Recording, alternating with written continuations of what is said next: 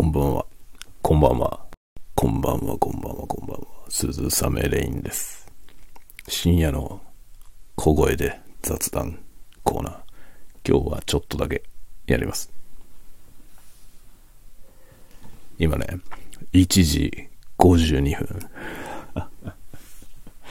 深夜の小声で雑談コーナー。深夜ですね。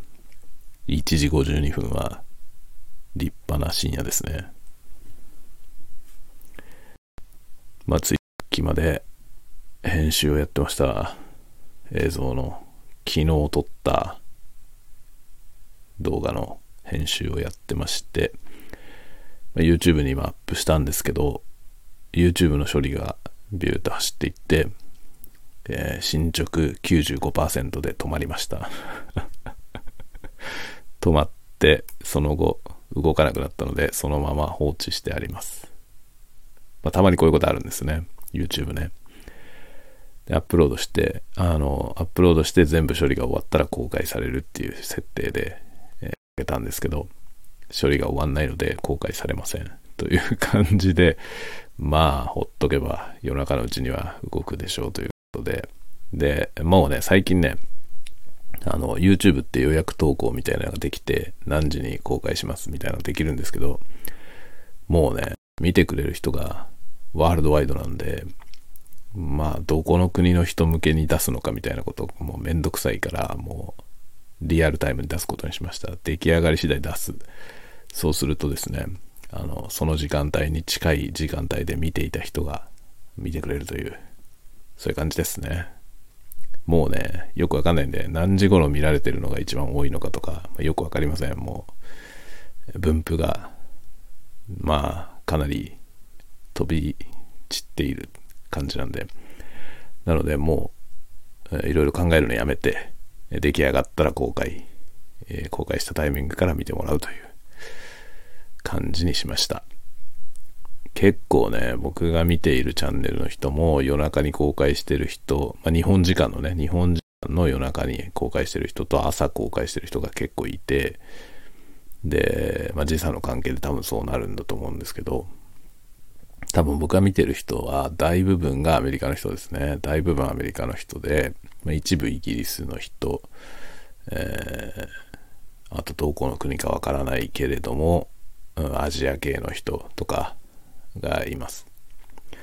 そういう人たちのやつを見てるんですけど、まあね、あの一人ね、この人はいつ寝てるんだろうって思うような人が一人いますね。まあ動画がね、いろんな時間にアップされたりとか、ライブ配信もいろんな時間にやってますね。まあ、四六時中ライブが回ってるような感じの人で、この人は何してんだろうなっていう、まあ専業 YouTuber なのかもしれませんが、まあ、とにかくずっともうベタ好きで動画作ってんじゃないかなっていうぐらいの、もうね、四六時中新しいものが上がったりとか、えーなんかすごいいろんなタイミングで、あれさっきもライブ配信やってたよねみたいな感じで、1日に3回も4回もライブ配信したりしてますね。っていう人もいます。いつ寝てるんでしょうか もうね、心配になるよ。全然違うね、あの、国の人で。まあ、もうこちらが一方的に知ってるだけなんですけど、そういう方がいらっしゃるんですけど、もうね、勝手に心配してます。この人は寝てるんだろうか。って感じですね。で、今日はこのね、まあ今、えー撮影は終わって、撮影じゃない、編集が終わって、アップして、で、もう、こっちの寝室に帰ってきて、で、今 iPhone に DR05X をつないで、えー録音してます。これは多分音が途切れてると思う。音切れが発生してると思います。この環境が一番音切れが発生してます。今まで。治ったかどうかを確認するので、えーあえてこの環境でやってます。この間これを使わないで iPhone 直で録音したらうまくいったのと、その後小さいラベリアマイクを使って収録してるやつがまた音切れしなくなりましたね。してなかったんですよね。なので、もしかして治ったのか、それとも、まあ、偶然なのか。この DR05X のやつは多分ダメなんで、えーダメだろうと思いながら撮ってます。で、これも DR が悪いわけじゃないんですよ。DR の方で今ダイレクトモニターしてて、ダイレクトモニターしてる音は全く問題ないですよね。ところが、これをつないで iPhone 側で、えー、録音時に何か問題が起きます。しかも、接触不良とかちょっと考えにくいんですよね。今、まあケーブルつないであるんですけど、僕 iPhone に全く手を触れてないんですよね。iPhone は今安定したところに置いてあって、えー、全く、えー、ケーブルとのね、ケーブルが引っ張られたりとかも一切しない状態になって置いてあるので、まあ接触が悪くて音が入らないんだったらずっと入らないはずなんですよね。入んなかったりするっていうのは、ケーブルも本体も全く触れてないので、ちょっと考えにくいと思います。えー、なので多分電気的なそういう話ではなく何か別の要因で音切れが発生しているんではないかと思います。で、今日のこれは音切れが発生するであろうと思いながら撮ってるので、えー、ちょっと聞き苦しい可能性が高いですが、あの、ご了承ください。まあ、いろいろね、ちょっと試してみてるのを兼ねてやっております。まあね、音切れがね、どうですか？皆さんは気になりますか？僕は超気になるんですよね。自分で聞き返してて、音切れが不愉快すぎて無理なんですね 無理なんですよ。ちょっと聞いてられないぐらいストレスが溜まるんですよね。聞いてて。なので、もうこれでどうしても音が発生するようだったら、もう、あの、全部ラベリアマイクで撮る。このね、DR せっかくですけど、使えないという結論に至る可能性もあります。で、明日あたりに多分、 Blue Yeti が届くんですよ。買ったからね、この間。あの、買ったというか、ほとんどヨドバシカメラのポイントをぶっ込んで、えー、支払った金額は480円くらいです。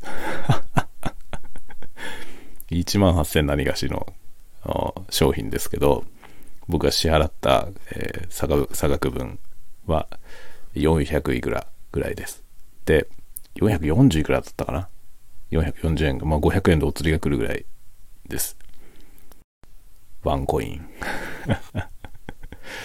まあね、ヨドバシポイントで購入したってことなんで、まあポイントっていうのは、なんだろう。ポイントで買うとさ、なんかタダで買ったようなイメージ、タダでもらったみたいなイメージがありますけど、まあそうではないんだよね、実はね。ポイントサービスっていうのは、まあ本来ディスカウントするような部分をポイント還元という形にしているってことなんで、えー、ね。まあだからブルーエティも、あの、実はですね、ヨドバシカメラのブルーエティの販売価格って定価なんですよ。定価。定価そのままです。あの、ブルー、ブルーエティって今、ブルーマイクロフォンの製品は、今日本では、ロジクールってあの、マウスとか作ってるところ、あの、ロジクールが代理店になってるんですよね。で、ロジクールのサイトに載ってるんですけど、ここに書いてある値段とヨドバシの価格は全く同じでした。なので、ヨドバシカメラは、えー、 Blue Yeti を全く値引きしていません。で、その分、えー、まあ、ポイント還元は普通に10%還元される。でも正直なところ Amazon とかの価格で見ると3000円くらい安いので、まあ、10%ポイントが乗ってもヨドバシより安いです。他のとこで買った方が。でも僕はヨドバシ。僕はもう何もね、安いからヨドバシで買ってるわけじゃないので、ポイントサービスでヨドバシカメラで買っております。ま、ヨドバシカメラはね、あの、もう、ポイント会員になって20年以上愛用し続けているのまあ、あのね、ヨドバシカメラのポイントのね、アプリがあるんですよ。ポイントカードのアプリが。カードの代わりに使える、ポイントカードのね、代わりに使えるアプリがあるんですけど、そのアプリとカードを連携するとね、累積のね、累計で、あの、ポイントをね、今までいくら貯めたのか、いくら使ったのか、でももちろんその差額分が今残ってる残高になるんですけど、というね、アプリがあるのよ。これで見たらですね、僕はなんと900、だから90万円分ぐらいポイントを使ってるんですよ、今まで。つまり最低でも900万円分ぐらい買い物をして ヨドバシカメラで900万円分ぐらい買い物してます。20年間で。まあ20年っていう年月を思えばそんな決して高くはないと思いますけど、それにしてもね、すげえなって自分でも思いますね。まあ何しろでかいもの買うときは大体ヨドバシで買ってるからっていうのはありますね。まあ、今回も、 Blue Yeti を買いました。あ、ちなみにですね、あの、ヨドバシカメラのポイントサービスって、まあ、ポイントカードという仕組みを最初にやり始めたのがヨドバシカメラなんですけどね。ヨドバシカメラのポイントサービスがどういう仕組みになってるかというのを実は僕は聞いたことがあって、あの、僕はね、20、今から二十何年前にね、ヨドバシカメラでバイトしてたことがあるんですよ。なので、ヨドバシカメラのいろいろ聞いて、その時ね、いろいろ教わったんですよ。で、ポイントサービスは結構うまくできてて、あの、ポイント還元をするんだったらね、値引きしてくれっていう人がいるのよ。たまに。ポイントいらないから。ね、ポイント10%ポイント還元ってなってるじゃん。例えば1万円のものを買うとしたらさ、1万円払って、で、1000円分のポイントがカードに入る。だから実質9000円で買ってますよみたいな。ここにミソがあるんですよね。実質9000円で買ってんだから、じゃあポイントいらないから9000円で売ってくれっていうのは実はできないんですよ。なんでかというと、その商品の利益がそんなにないからなんですよね。つまりね、要するに、1万円のものを売って1000円ポイントつけるじゃない ?1000 円ポイントつけるっていうのと、その商品から1000円値引きするっていうのは全然違うことなんですよね。中身として。で、結局のところ、ヨドバシカメラのポイント還元って、トータルで利益が出る、出ればいいという風になってるので、利率のいい商品あるじゃない。利率のいい商品をたくさん売ることによって利益を増やして、その分のポイントを還元してるんですね。要するにポイント還元とはよく言ったもんで、あの、値引き率を少し下げて、そんなに値引きをしない状態で販売するんだけども、そのね、利益率の超いい商品っていうのがあるわけですよね。それで上がってきてる利益を、あの利益率が悪くてあんまり値引きできない商品の方にポイントで還元するわけですよね。だから、例えば、あの、結構ね、家電とか大きいもの、実は大きいものあんまり利益率が良くないんですよね、実は。単価の高いもの。単価の高いものって実はあんまり利益率が良くなくて、なので売り上げはでかいもの売った方が売り上げが上がるんですけど、利益は必ずしも増えないんですよ。で、結構競争も激しいでしょ。例えばテレビとかそういうものって、50万円のテレビとかっていうのは、例えば、まあ、山田電機とかね、そういうところと比べるじゃない、お客さんは。だから、ヨドバシカメラもやっぱり価格、ポイント還元がついてますよとは言っても、価格競争もしないわけにはいかないんですよね。そうすると、利益がね、まあ、利益を減らして値段を下げてるわけです。ギリギリまで。ギリギリまで下げてるから、でもそうするとそれいくら売ってもあんまり利益にならないですね。で、じゃあ利益率の高い商品って何なのかっていうと、ケーブルとか電池とかそういうもの。なので、ヨドバシカメラに行くとね、大体何か買うと合わせて電池はどうですかとか、そうね、電池を使うような商品買ったら電池一緒に買っていきませんかとか、まあ、ケーブルとかね。例えばなんか USB でなんかするやつ買ったりすると USB ケーブル一緒にどうですかみたいな売り方をするじゃない。あれってね、もちろんそれはお客さんがそれ持ってた方が親切なんですよね。要するにそれをあった方が便利だよっていうものを一緒に売るんだけど、あの時に一緒に売ろうとしてるものって利益率の高いもんなんですよね。で、なんかお客さんとしてはそういうものを買ってあげれば、そのね、ポイント還元分がね、要するにポイントを還元することによって赤字になってる商品もあるわけよ。でかいもの。例えば50万円のテレビ5万円分ポイントつくじゃないはっきり言って5万円も利益ないんですよね。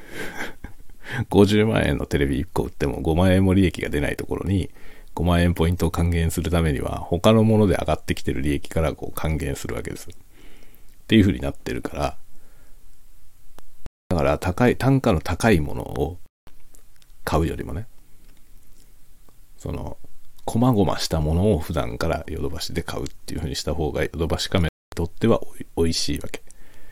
なので僕はそういう買い方をしていますね。だか、こまごましたものは大体ヨドバシで買ってますね。で、結構ね、そのポイントも、あの、ポイント還元でポイント使ってもらうじゃない。で、ポイント使ってもらうことによって売り上げが上がるので、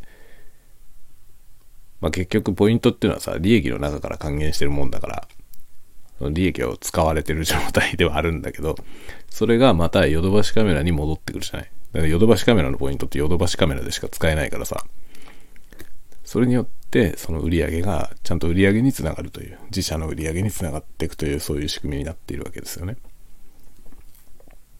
なんでこんな話してんのかよくわかんないけどさ。まあ僕はヨドバシカメラのファンなので、ヨドバシカメラで何でも買うし、ま、ヨドバシカメラのポイントを貯めて、それを豪快に使うという。だから今回みたいなね、 Blue Yeti なんて定価で販売してるような商品だからね、多分ほとんど利益がないんだと思うんだよ まあでも、あの、アマゾンとかで1万5000円ぐらいで出てるから、もしかしたら定価で売ったら結構儲けが出るのかもしれないけどね。なんで値引きしてないんだろうな。そこはよくわかんないけどね。で、まあ僕はその値引きしてない商品をほとんどポイントで ほとんどポイントで買ったんで、まあヨドバシカメラ的にはあんまり利益にはなってないですね、きっとね。そのポイント還元した分のポイントで売ってるから。でもまあ売り上げにはなるじゃない。僕はその貯めてたポイントをそれに使ったということですよね。まあこの間ね、レンズも買いましたけど、レンズの時は4万円分ぐらいポイント突っ込みましたから もうポイントだらけですよ。こと、今月だから、ヨドバシカメラのポイント僕6万円分ぐらい使いましたね。今月。まあ、レンズ買ったしね。だから7月にカメラ買って、で、今月レンズ買って、で、 Blue Yeti。Blue Yeti はもう、それいろいろ買ったものの還元ポイントによるえー、棚ぼた 的なあれで買いましたね。というね、感じです。で、まあ僕はあの当然のようにヨドバシカメラのあのプレミアムカード、あのクレジットカードの機能がついてるカード、ゴールドポイントプラスっていうね、黒いカード、あれを持ってるので、もうね、日頃のそのいろんなクレジットカード払いは全部そのカードで突っ込むわけですよね。そうすると、その分のポイントもヨドバシポイントになるんですよ。その、光熱費とか払うのにね、ヨドバシのカードを使うと、ヨドバシカメラのポイントがつくんですよね。で、そのついたポイントでヨドバシで何でもかんでも買うという図式になってます。だから子供の文房具とかヨドバシカメラ買ってる。ノートがね、やれ、ノートがなくなった鉛筆、消しゴムだ、ね、赤鉛筆が必要だとかなんか、絵の具が必要とかいろいろあるじゃない。もう全部ヨドバシカメラ。で、基本ポイントをそういうのに使ってるんですね。日頃の買い物でポイントが貯まったりとかね、クレジットカードのポイント還元とかがされるでしょ。そうすると、そういうの全部文房具のとかに回っていくわけですよね。こまごまと。まあ結構だからポイントライフはね、僕はかなりやってますよ。今ね、でもポイント何のポイントが熱いんですかね。あの、多分ね、率で言うとそんなにね、ヨドバシカメラのポイントは、まあ、ポイントカードの元祖ではあるんだけど、あの、デタラメなポイントばらまきみたいなことやらないからね。で、あの、ヨドバシカメラ。だから、あんまりそんなにね、ゴリゴリに使ってもそんなにポイントでめっちゃ美味しいみたいなことはないんじゃないかと思うんでね。そこそこ美味しいけど。だから楽天のポイントとかさ、楽天とか、あと PayPay、最近だと PayPay ポイントなんかは、結構ばらまき系でしょ？なんかなんだかを加入したら5000円ポイント分をなんかくれてやるぞみたいなキャンペーンをよくやってるじゃないですか。そういうのとかで5000円もらったりしてそれ使うとかっていうのは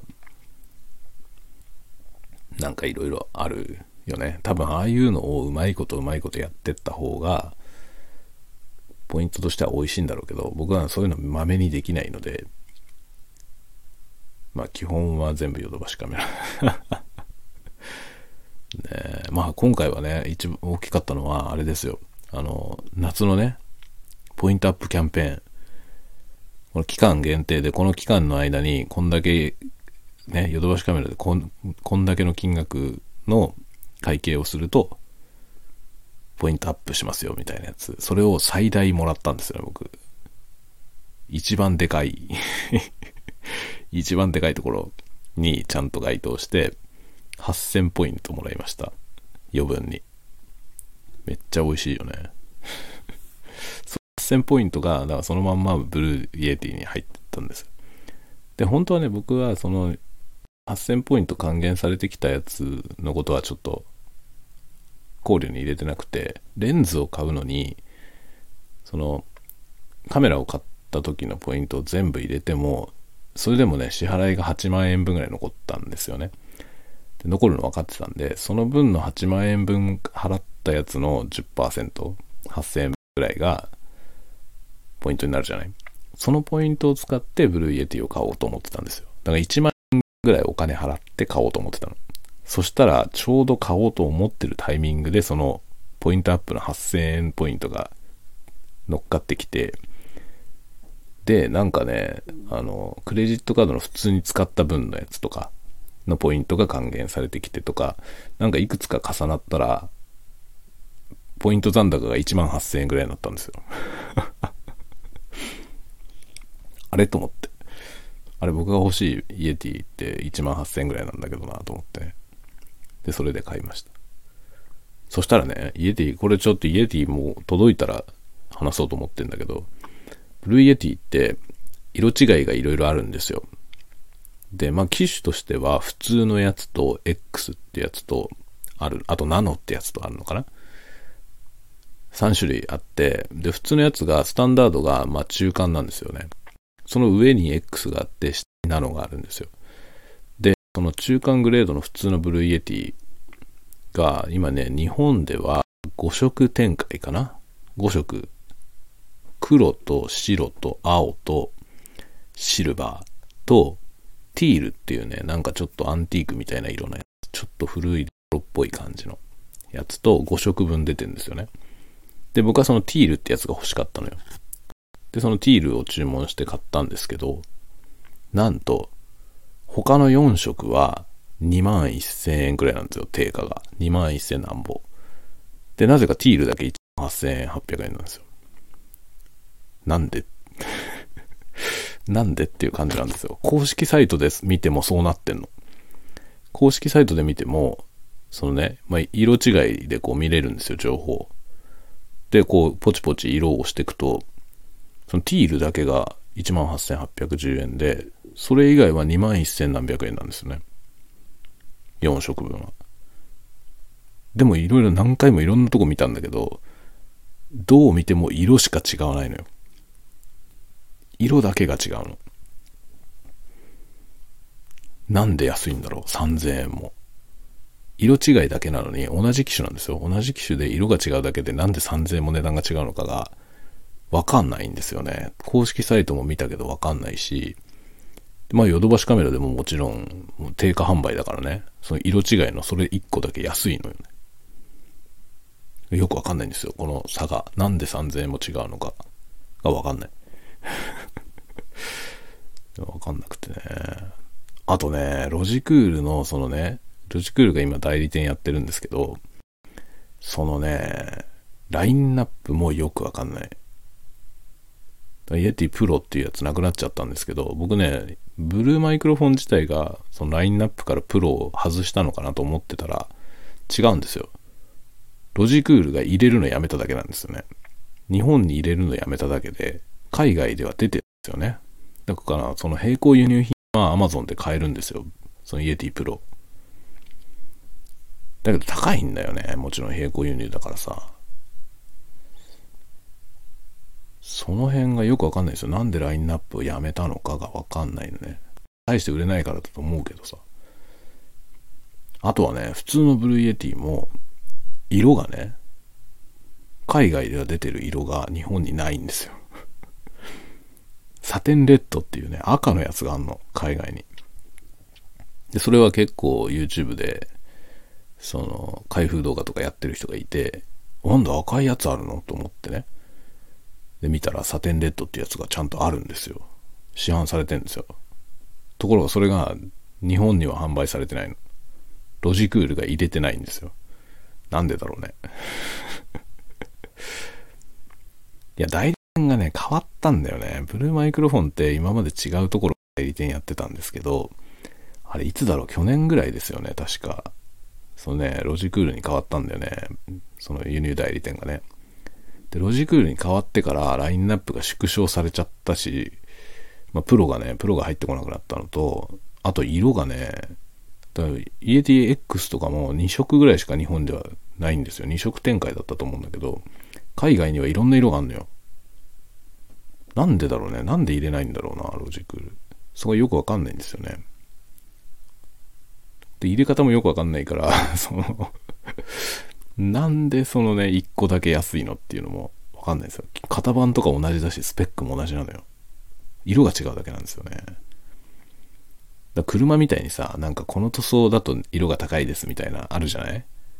塗装によってね。車もさ、同じ車種、同じグレードでも、色違いで、色、この色とこの色は高いですよみたいなやつあるのよね。10万円高いとか。そういうことなのかな色なのかなでもね、見た感じで言うと、色としてはシルバーが一番安そう。塗装としては。シルバーが多分一番安そうな塗装なのよ。白は高そうな塗装なんだよね。白、全部真っ白モデルが高いっていうのはちょっとわかるんだけど、あの、上のね、マイクの金網になってる部分のところにもちゃんと塗装されてるから、その白は高いっていうのはわかるんだけど、白は高くないんですよ。白とみんな他のやつはみんな同じ値段なの。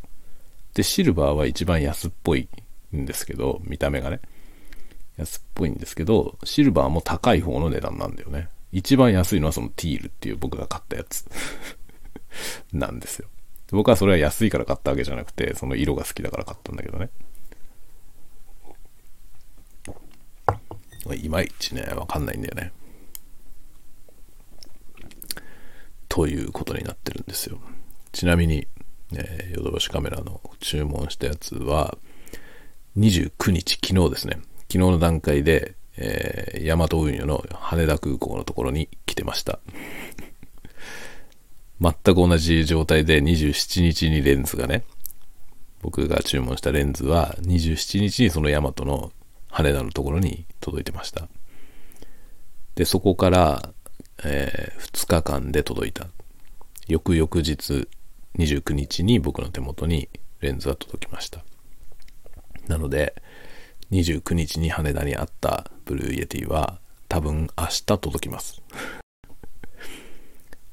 まあ、ヨドバシカメラで購入時には9月30日着で、9月30日指定で手続きはしたんだけど、まあ、手違いがあったっていうメールが来たんでね。手違いがあったから30日に届けられません。ごめんっていうメールが来たんで、まあ30日には届かないだろうと思ってましたけど、まあ29日の段階で羽田にあったんで、多分明日届くともね、みたいなね、感じです。明日届いたら、今度はそれの開封動画作りますね。まあ、今日はね、さっきアップしたやつは、あの、レンズの開封動画。レンズの開封動画の ASMR です。あれね、多分開封動画系は ASMR にしない方が普通の人も見てくれるからいいんだけど、だけどね、じゃあサブチャンネルでやるって話になるんだよね メインチャンネル ASMR のチャンネルだから、もう全部基本 ASMR しかやらないので、普通の開封動画はね、ちょっとやる、やる予定がないんだよね。全部、あの、あれですね、ASMR っぽくしちゃう。っていう感じに今やってんだよね。ちょっと待ってね、今ね、あの、YouTube がどうなったか見る。さっき僕が公開した動画は公開されたのかをちょっと確認します。もうね、僕の方でやることは全部やったの。あとは YouTube の紹介が終わったら再生できる状態になりますぜっていう状態です。あ、なんだ、この PC、この PC で僕、YouTube ログインしてないじゃん。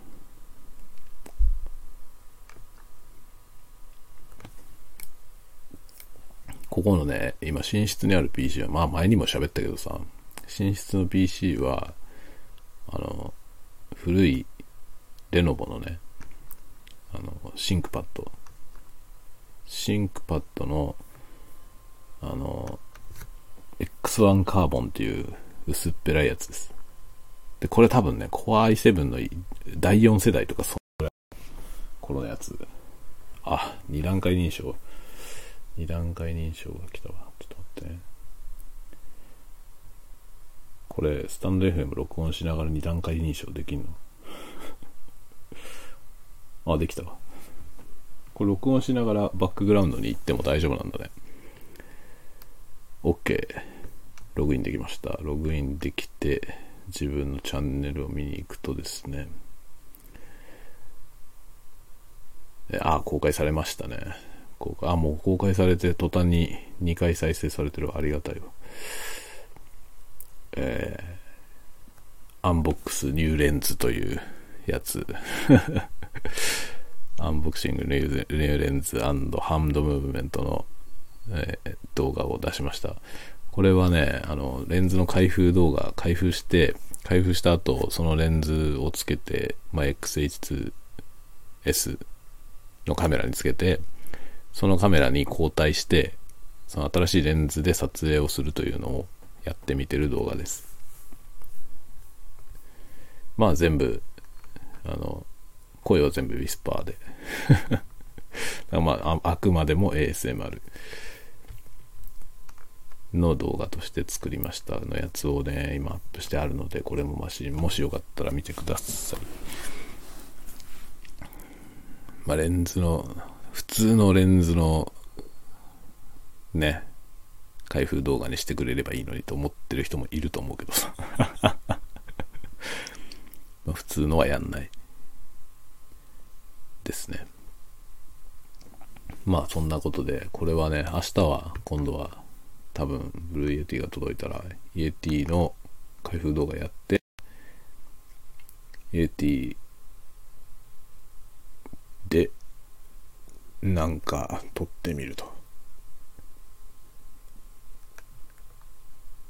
なんか撮ってみるっていうのをね、やろうと思ってます。でもね、どうやって撮ろうかな。 Blue Yeti、ちょっとね、届いたらいろいろやってみようと思ってるんですけど、 Blue Yeti って、あの、USB のマイクなんですよね。USB 接続で使える、まあ、PC とか iOS で使える USB 接続のマイク。まあ、つまりは、あの、オーディオインターフェースが内蔵されてるマイクなんですよ。で、多分、多分ですよ。そこそこいいプリアンプが内蔵されてるんだと思うのよね。結構音がいいいいという評判なんですよね。で、まあ実際問題いいんですよ。その、 Yeti を使って YouTube やってる人めっちゃいっぱいいるんですけど、その人たちの動画見てても音いいからね。だから多分優秀なマイクなんですよ。非常に優秀なマイクだし、何台ぐらい売れてんだろうね。べらぼうな数出てると思いますね。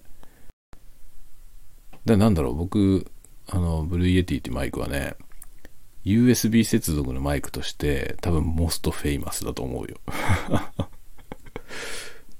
most famous mic of the world だと思うよ。本当に、すごいね、すごいシェアだと思いますね。そんなまあ、だからベストセラー中のベストセラーなんで、今、今更ね、僕がそんなもん買って なんかする意味はないけどさ。いや、ちょっと思ったのが、マッキーっていうさ、ミキサーのメーカーのマッキーって割とミキサーでは有名な会社があるんですけど、マッキーがね、似たようなマイク出してるのよ。USB 接続のステレオ録音ができるマイクを出してて、それ2万円くらいなんですよね。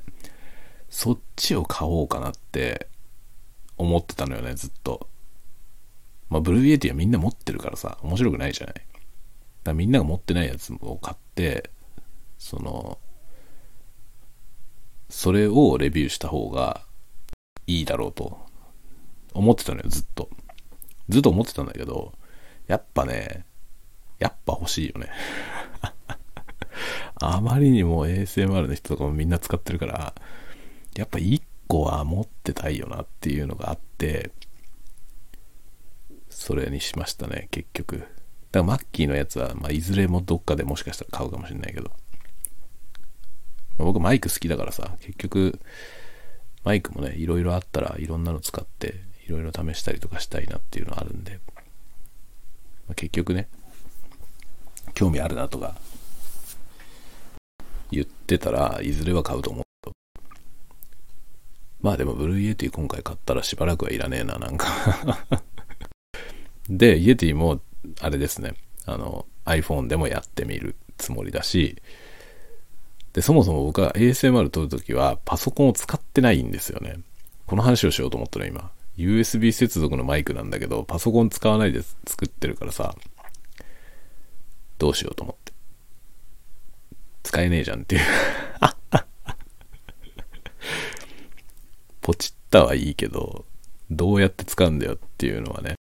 まあ電源だけ USB から供給して、使おうかなと思ってんだけど、本当にそういうことが可能かどうかはやってみないとわかんない。まあ iPhone で使うからいいやぐらいの感じで、えー、買って、あとはまあ PC につないで、そのパソコン使って、例えば Zoom で話したりとかするときに使ったりとかね、もしようかなと思ってます。ASMR だけじゃなくて。まあ、いろんな用途に使えるよね。ライブ、ライブ配信なんかは多分ああいうマイクの方が便利なんだよね。オーディオインターフェースにマイクつないでとかなんかそんなことやるよりも、USB 一発でね、こうシンプルにできた方が楽でいいよね。っていうのはちょっと思います。まあ僕が持ってるミキサーはさ、そのオーディオインターフェースを兼ねてるやつで、かなりすごいのよ。あの、ライブ配信で、その、絵と音がずれるみたいな状態になった時に、そのね、音の方を意図的にずらして、その映像に合わせるみたいなことができるのよね。そういう機能があるんだけどさ、そもそもそういう複雑な配信するわけじゃないから、別にずれねえしなっていうのでそんな複雑な機材は使わないで、イエティでいいんじゃねって思ってる。ね、届いたら楽しみですね。いろんなことやってみたいね。どんな音で撮れるのかな。だから比較とかもやってみようと思って。DR40X、 TASCAM のね、DR40X と DR05X の比較動画やったんで、それみたいな感じで、まあ、DR40X と Blue Yeti の比較をやったりとか、あと普段使ってるコンデンサーマイクとの違いとかをやってみたりとかね。そういうマイク、 mic comparison みたいな やつ、やつやつを、ちょっと作ってみたいなとも思うよね。楽しいですね。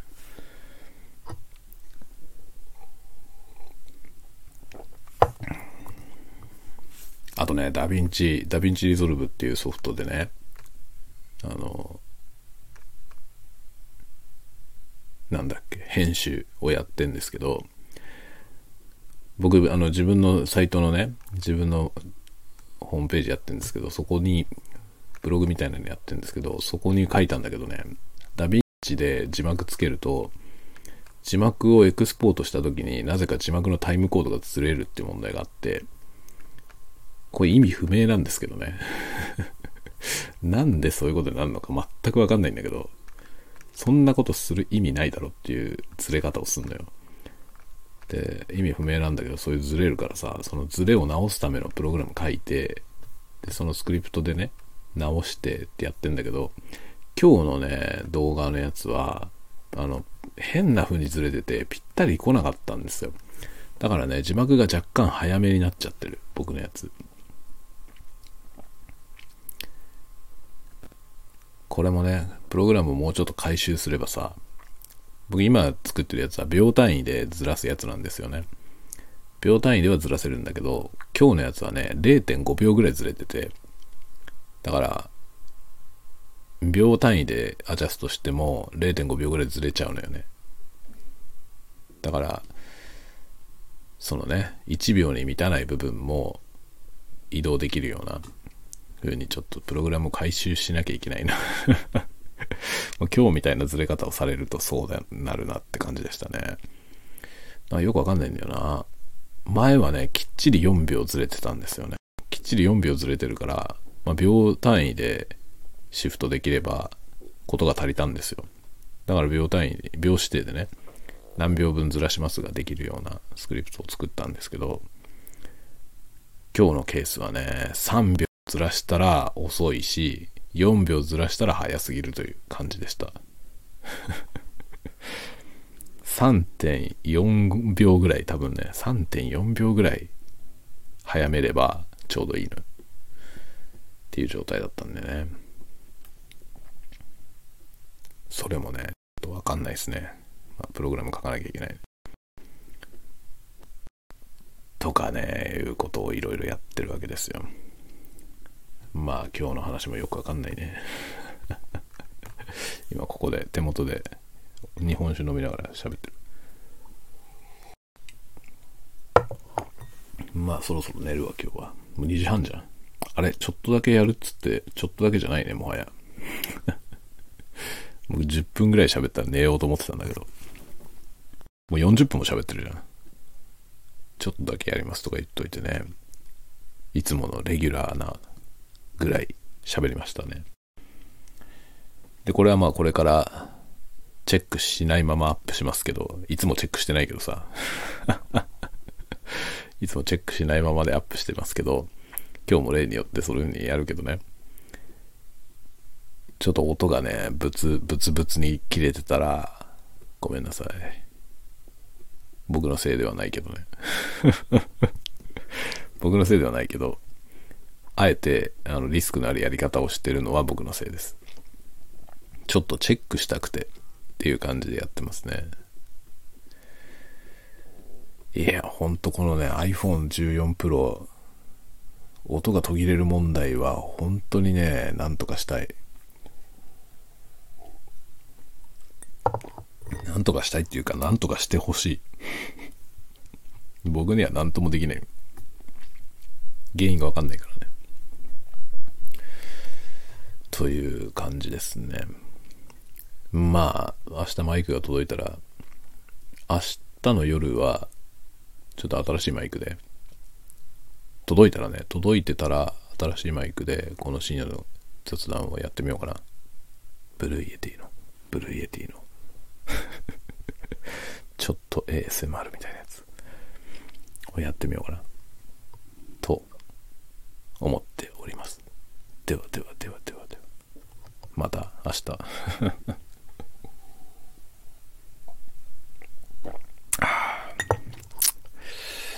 うまいね。この国までの甘口、うまいですね。じゃあまた皆さんも静かな夜をお過ごしください。もう2時半だからこんな聞いてないよね、みんなね。皆さんがこれを聞いているのはおそらく昼間ですか？朝ですか？昼ですか？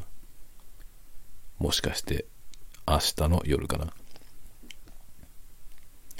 私は今10月1日に日付が変わりました。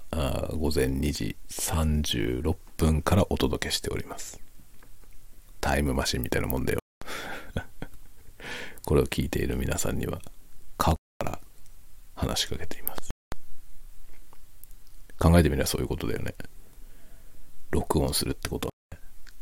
未来に向かって喋っているということですよね。これを聞く人はみんな僕より未来にいるってことじゃん。なんかロマンがありますよね。酔っ払いですよ。完全に酔っ払いのたわごと。いいですね。酔いどれたわごトーク。タイトルにふさわしい感じの内容になってまいりました。もうだんだん何言ってるか分かんなくなってきたんで、寝ようと思います。相変わらずですね。相変わらず。では皆さん、ゆっくりお休みください。土日をエンジョイしてください。僕の動画もエンジョイしてください。じゃあ、チャンネル登録よろしく。ね、いいですね。いい感じに酔っ払いました。じゃあ、おやすみなさい。おやすみなさい。おやすみなさい。